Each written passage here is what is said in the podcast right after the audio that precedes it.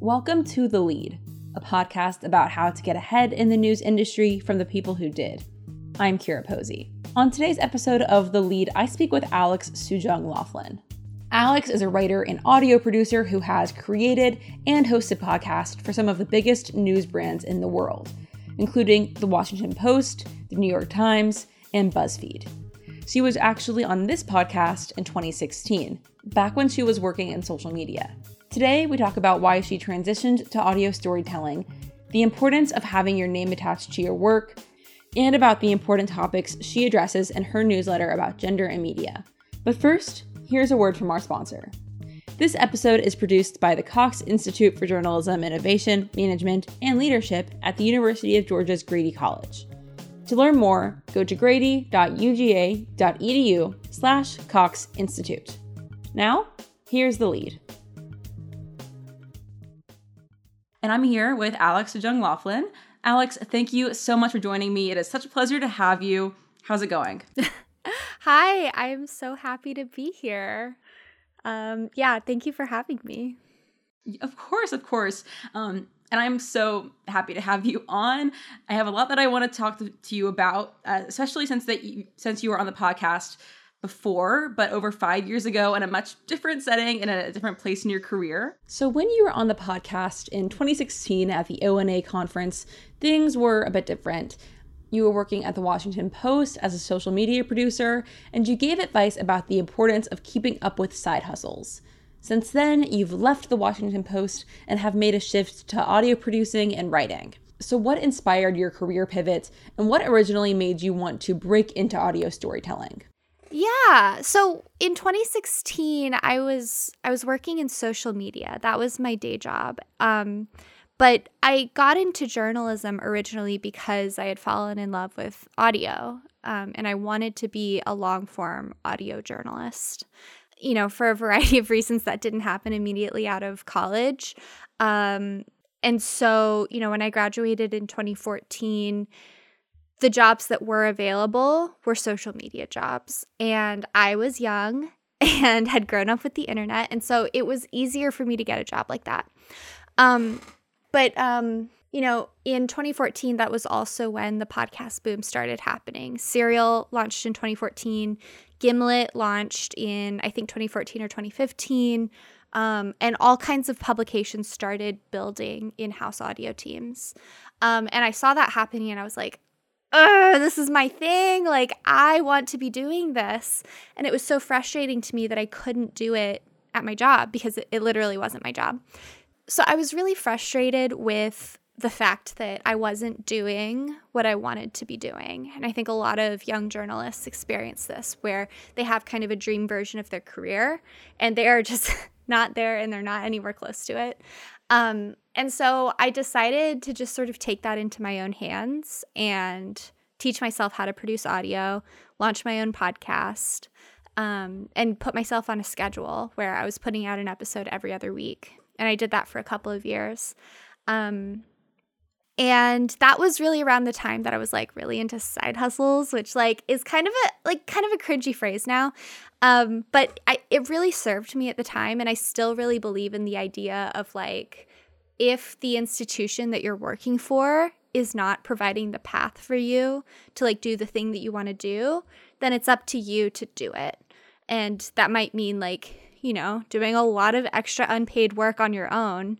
Um, you know, for for like 2 years my Sundays were occupied by this podcast, but it ultimately paid off because I learned how to how to produce audio from there. Right. Yeah that point that you made about you know if the institution that you're working for isn't serving you doing something um, on your own with your name attached to it is something that you wrote about in a recent essay called ghostwriting that you wrote for study hall. And i want to i want to call out a specific line that i think is really interesting that you wrote.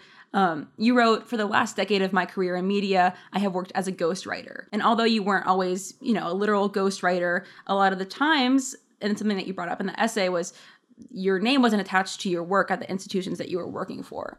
So, can you talk about how or why why that was important for you and also how journalists young journalists especially can be cautious of having their name attached to their work? Yeah. You know, I think there's a lot of invisible labor in the journalism industry and in media at large. Um, and I don't think that's a bad thing. I think that invisible labor indicates that there's collaboration happening. There are so many people whose names aren't included in a final byline of a piece, including like the editor who edited the piece, the copy editors, the design people, photographers, photo editors, any number of producers. Um, and so this this is a reality in media. Yes, we know this to be true. Um, but I think the like really important thing for me was that I didn't quite understand that when I was getting into media. And the other thing is that I found myself repeatedly in positions, especially as an audio producer, where I was producing stories that meant a lot to me that could really only have come from me and then having having a host voice that and having the host get credit for that. Um, this is like a really insidious thing that happens in audio production, but you know it it's replicated across the industry in different ways.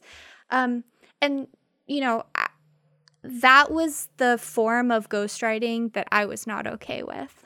You know, I think that like in terms of social media or, or regular line editing, story editing, um, I think that many people who work in those jobs are okay not having their names out there.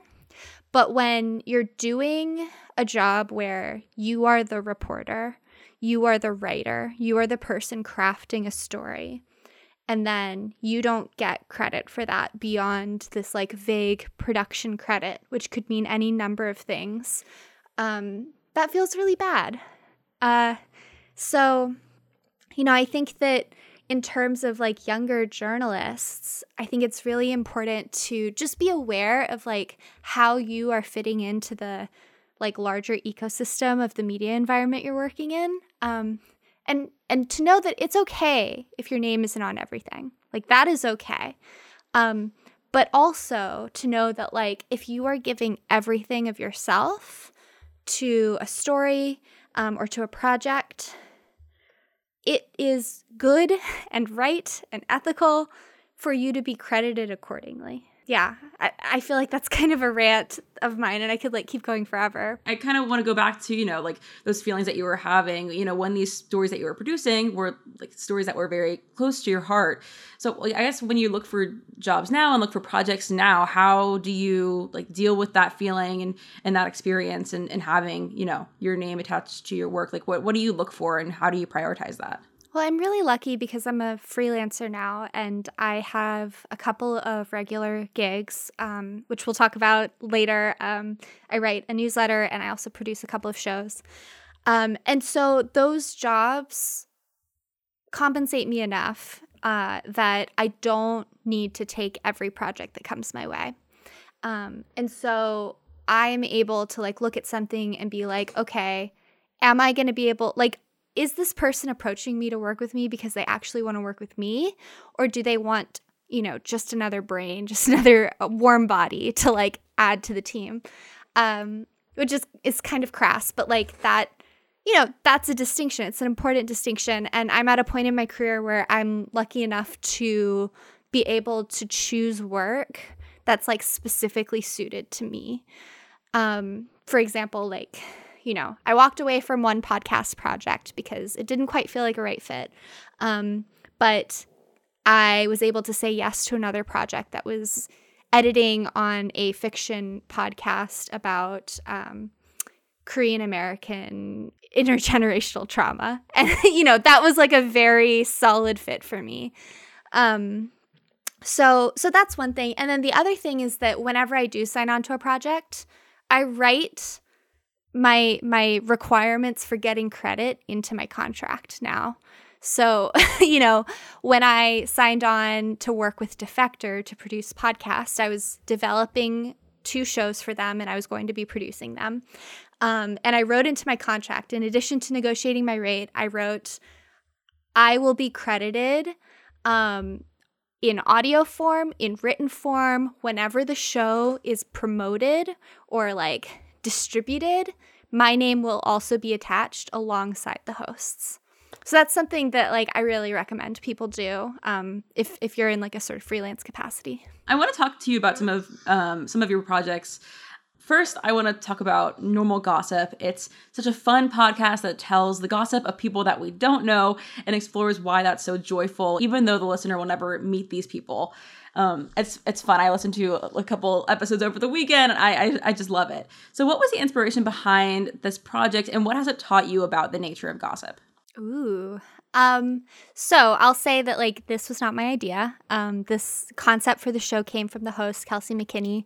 Um, she wrote an op-ed for the New York Times last year about how like we miss gossip in the pandemic. Like, you know, gossip is is the lifeblood of social communications and it's not a sin. So this has really been like Kelsey's idea, her baby. Um, and I signed on in August um, to develop the podcast and, and push it through to launch. And it has just been such a delightful project to work on because, you know, first of all, Kelsey is so fun and the concept is so fun. We just get to indulge in like the most gossipy, like soapy drama. And it's just nonsense and it's really fun. Um, and, you know, the other really fun part of it is that, like, in order to anonymize the stories, we will often combine two gossip stories. Um, and and then you know change key details to make sure that like nobody can trace back to the original person because we really don't want to get sued um, and so there's like a little bit of like almost like fiction writing like story crafting going on where we're like combining the stories and being like how do we make this fit together which is it's just like a fun creative problem to have. Um, but like I think the bigger thing that's really important is um, in every conversation that we've had with guests about like what does gossip mean to them and like what what role does gossip play in their lives. It inevitably comes back to like a larger meaning of like gossip being a way of sharing information between people from marginalized groups um, or people without power in some way. Um, you know, Me Too has come up a lot in our conversations about gossip because that's what it is. Like Me Too was gossip. Um, and I I like to think that what we're doing with this podcast um, is like by sort of destigmatizing the lightest version of gossip and like coding it as something that people can love and like have positive feelings about that that will also extend to the more important serious kinds of gossip that have like really they have really important uh, implications for like the way we live and the way power is distributed yeah, yeah. On a different note, you're the writer and editor of a newsletter about gender and media for Poynter called The Cohort. In addition to touching on gender and media, you also touch on a lot of other important issues like early career journalists' journey and also microaggressions in the workplace, among other topics. So, what made you want to write a newsletter that touched on these topics? Yeah, I mean, so first I'll say uh, the cohort was actually launched in 2016 um, by Katie Hawkins Gaar, who's absolutely amazing. Um, and it was a sort of growth out of Poynter's Women's Leadership Academy, um, which is a great program uh, for for people who are kind of like middle level managers in media. Um, but I got to take it over last year, um, and we kind of did a relaunch. Um, we changed up the tagline and changed up the focus a little bit. So for me, you know, when I was approaching the cohort, I was thinking about also the fact that Poynter has a newsletter for BIPOC journalists called The Collective. Um, I'm half Korean and half white. I consider myself part of the BIPOC community. And I'm also a woman. And I was like thinking about the implication that there are separate newsletters for people of color and for women. And like, what is that implying? To me, that implied like the one for women is for white women. That's just sort of my simple reading. So I was like, okay, like I I'm so down to take over this newsletter, but I want to sort of reframe it a little bit. So it was really important for me to kind of set the tone in my first issue where I was like, okay, yes, this is going to be a newsletter about gender and media, but gender uh, is connected to all these other forms of power. It's connected to race and class and sexuality and ability and like whether you're a caretaker or not, and age and resources and location, all of these things. Um, and so all of my newsletters have been kind of looking at the imbalances of power in any given sort of issue. Um, and thinking about how can we provide more resources to the people who lack power. Um, I was I was a women's studies major at UGA. Um, I actually wasn't a journalism major, and um, a lot of what I do with the cohort is like so deeply tied to the things that I learned at UGA, which is um, kind of sweet. It's like one of the first times that I've been able to like fully embody like this side of myself and be like, yeah, I'm going to cite bell hooks in this like and it's a it's a journalism piece like what of it? um, that's great. And I, I want to talk about a couple of your recent additions um, and where you've spoken with early career journalists um, about, you know, their experience. And also you've spoken with um, people who are in the industry about their advice um, about, and about making the industry more accessible to early career journalists. So with what you've heard from, from these sources, and in addition to your own experience, what is some advice that you have for early career journalists who are looking for their first job? So, I think like the first thing is to pay really close attention to the things that are interesting you and like invest in them, even if that thing that you're really interested in is like knitting or gardening or whatever. Um, if you know something really deeply, that is always going to be helpful um, in terms of like positioning yourself as a journalist in the future. I think that I think a lot of times journalism students who are journalism majors think that they need to be just like these perfect like you know tabula rasa like blank journalists who can just slot into any role because they think that's going to make them more marketable. But i think that that's actually a mistake um, because you could be anybody you know? And it's like when you really invest deeply in the things that you're passionate about, I think that's crucial. Like, that's the thing that's going to differentiate you, whether that's like reporting on a certain community or a certain topic, or, you know, I don't know. I have a mentee who's Ukrainian and has just been going really hard on like reporting on the Ukrainian beat in the US, um, like reporting on expat Ukrainians. And it's, it's so great because like, it's like, that is the thing that makes her who she is. Um, couple of other things like there's a lot of advice when when you're young about finding a mentor and about like connecting with with older people who will be able to open doors for you or put in good words for you. And there's definitely something to be said about that, but I will say that I have gotten so many more opportunities from my peers and from my friends, from the people who are like on my level who have come up in the industry with me over time than I have from anybody who's like 10 years older than me. Um, first of all, like the industry is so much different than when they were coming up. Um, and the other thing is like, okay, maybe you connect with one powerful person. if you instead invest in your peer group, invest in your group of friends, and everybody is rising together, then you'll be surrounded by people who are like, you have invested in their careers, they've invested in yours. Um, and it's just this really beautiful thing you know? I i'm still really close friends with a couple of people that i was on the red and black with. Um, one of them was like my first news editor my freshman year. And you know we have a weekly call still. And she's her name's julia carpenter. She's at the wall street journal now. But um yeah it's it's so much more rewarding um, to invest horizontally rather than vertically. Um, and then the last like really important thing um, goes back to what I was saying earlier about like side projects, side hustles, is that um, you as as quickly as you can, you should be trying to do the kind of work that you want to be doing, um, whether that is freelancing or launching a project at your student like newspaper, radio station, organization, whatever. Um, or just doing it on your own, like starting a blog or a website where you're like doing the work that looks like the work you want to be doing.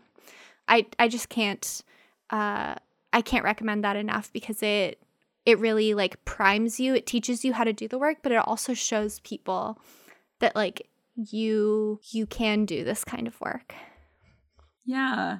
Yeah. Thank you, Alex. I like I mean, there's so many things like what you just said. All I know I can apply to my career, and I know that our listeners can apply to their career. So, so thank you for that. Yeah, and I'm so thankful to have you on.